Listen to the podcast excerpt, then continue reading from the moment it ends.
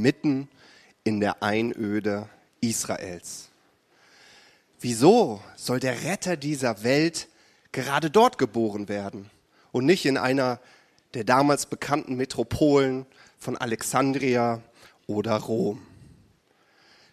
Orte, wo das scheinbare Leben doch pulsierte. Gott hingegen entschied sich, an diesem kleinen, ja scheinbar unbedeutenden Ort zur Welt zu kommen. Nun, war das Zufall oder Absicht? Wenn du Gott näher kennst, dann weißt du, dass solche Dinge Gott dem Zufall sicherlich nicht überlassen würde. Nein, dieser Moment an der Krippe erinnert uns daran und zeigt uns, was Jesus in seinem Leben auf Erden kennzeichnen sollte. Geboren in der Einöde entdecken wir himmlische Begegnungen. Die Engel singen, Hirten staunen und die Weisen aus dem Morgenland machen sich auf den Weg. Schon da schafft Jesus mit seinem Leben Raum für Begegnungen mit Gott und Menschen. Jedes Jahr aufs Neue haben wir zweieinhalb Tage, wo wir, ob wir es nun wollen oder nicht, zur Ruhe gezwungen werden. Alle Geschäftigkeit fährt runter, selbst die Bäckereien haben nicht auf. Ja. Du sitzt zu Hause, hoffentlich mit deinen Liebsten und schaust und überlegst, oh, vielleicht halte ich auch mal inne und komme zur Ruhe. Und manche, so wie ich, freuen sich das ganze Jahr auf diesen wunderbaren Moment, Weihnachten. Nicht nur wegen den Geschenken, ich glaube, darauf freuen sich die Kinder heute ganz besonders, sondern einfach so ein Moment, wo man innehalten kann. Ich habe aber auch schon von Menschen gehört, die richtig überfordert sind, zweieinhalb Tage nichts tun. Keine Geschäftigkeit. Ich frage mich, wie die Menschen das damals gemacht haben, wo es noch kein Online-Shopping gab. Das kann man ja scheinbar auch während Weihnachten machen. Ich würde euch mal einladen, das dieses Jahr mal nicht zu tun. Was hältst du davon, wenn du dein Handy mal zweieinhalb Tage ruhen lässt? Das ist doch mal eine gute Idee. Denn ich glaube, dieser weihnachtliche Moment ruft uns zur Ruhe. Er lädt uns dazu ein, innezuhalten. Dieses Innehalten, zur Ruhe kommen und Raum für Begegnung zu schaffen, kennzeichnete das Leben von Jesus. Als gestandener Mann erwählte er es später als Wanderprediger durch Israel zu schreiten. Und seine Botschaft war tief und einfach zugleich. In Matthäus Kapitel 11, Verse 28 bis 30 lesen wir, wie er sagt, kommt zu mir, die ihr euch abmüht und unter eurer Last leidet. Ich werde euch Ruhe geben. Vertraut euch meiner Leitung an und lernt von mir, denn ich gehe behutsam mit euch um und sehe auf niemanden herab. Wenn ihr das tut, findet ihr Ruhe für euer Leben.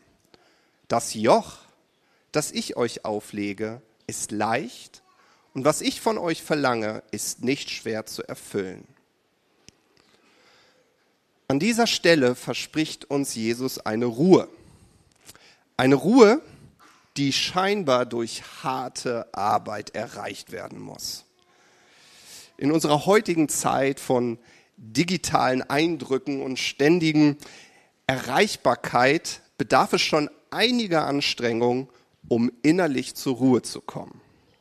Das Joch kennzeichnete damals die harte landwirtschaftliche Arbeit, aber wenn ein Rabbi von seinem Joch sprach, meinte er gleichzeitig damit, wie er die heiligen Schriften verstand und wie er sie auslegte und dadurch Antwort auf diese großen Fragen gab. Wie kann ich bloß diese Lasten des Lebens tragen und meistern. Jesus ging es also um eine Lebensweise, einen Weg, wie wir die Lasten des Lebens meistern sollten. Und dieser scheinbar verlassene Ort Bethlehem in der Einöde ruft uns genau dies in Erinnerung. Weißt du, wenn du Jesus betrachtest, findest du einen Mann mit einer ungehetzten Lebensweise, wo Raum für Gott und Menschen seine absoluten Top-Prioritäten waren. Weil aber die Hektik des Alltags versucht, uns genau diese Ruhe zu rauben, die wir ja für solche tiefen Begegnungen mit Gott und Menschen benötigen, war Jesus zu seinen Lebenszeiten immer wieder an einsamen Orten zu finden. Wir lesen davon beispielsweise in Markus 1, Vers 35. Da heißt es, früh am Morgen, als es noch völlig dunkel war, stand Jesus auf, verließ das Haus und ging an einen einsamen Ort, um dort zu beten. Ich glaube, dass Jesus in diesen Begegnungen einfach eine Frische und Stärkung für sein Inneres gefunden hat. Henry Nuven, ein katholischer Priester, beschrieb den Segen der Einsamkeit mit folgenden Worten. Ohne Einsamkeit ist es nahezu unmöglich, ein geistliches Leben zu führen. Für ihn bedeutete Einsamkeit, sich Zeit für Gott zu nehmen, damit seine Seele erfrischt und genährt werden kann. Wie wäre es, wenn du und ich dieses Weihnachten eine Umgebung schaffen, in der du Gott deine Aufmerksamkeit schenken kannst und nicht deinem Handy. Denn er ist es, der dir wirklich wahre Ruhe schenken kann.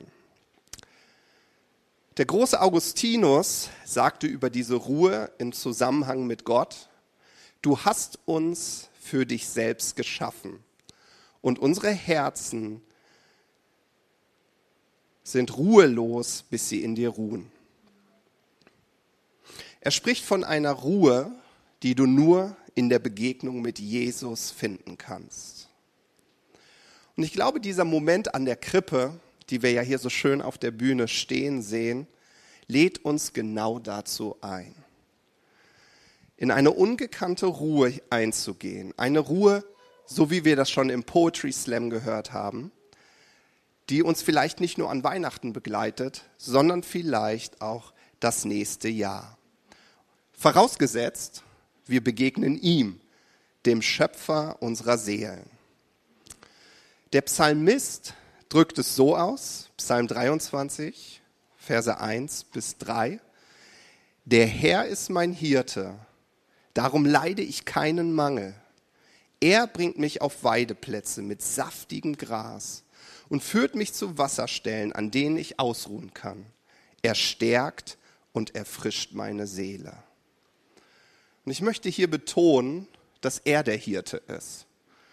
Es bedeutet, so wie die Schafe nicht selbst versuchen, die Weide zu finden, ist es Jesus, der auf diese Welt gekommen ist, geboren in einem Stall, der als guter Hirte deine Seele zur Ruhe führen möchte. Und ich glaube, diese ungehetzte Lebensweise, die spricht von einer Lebensart, von einem Weg. Ist es nicht interessant, dass die erste Gemeinde der Weg genannt wurde? Ich habe mal überlegt, wie das entstanden sein könnte. Ich stelle mir vor, wie die Jünger Jesus zu Lebzeiten dabei ertappten, wie er wieder an einsamen und öden Orten zu finden war, betend. Und wie sie ihn ansprachen und sagten, Jesus, was machst du da? Gibt es nichts Wichtigeres, als in dieser Einöde zu sein? Alle suchen dich. Und ich schaue mich, ich, ich stelle mir das so vor, wie Jesus die Jünger anschaut. Ganz entspannt völlig aus der Ruhe, sie anlächelt und sagt, das ist der Weg. Was? Mhm. Das ist der Weg. Und wer weiß, ob die Jünger schon lange nachdem Jesus für uns am Kreuz gestorben und auferstanden und in den Himmel aufgefahren ist, auch an einsamen und öden Orten zu finden waren und sich gemeinsam anschauten in Erinnerung an diese Einöde.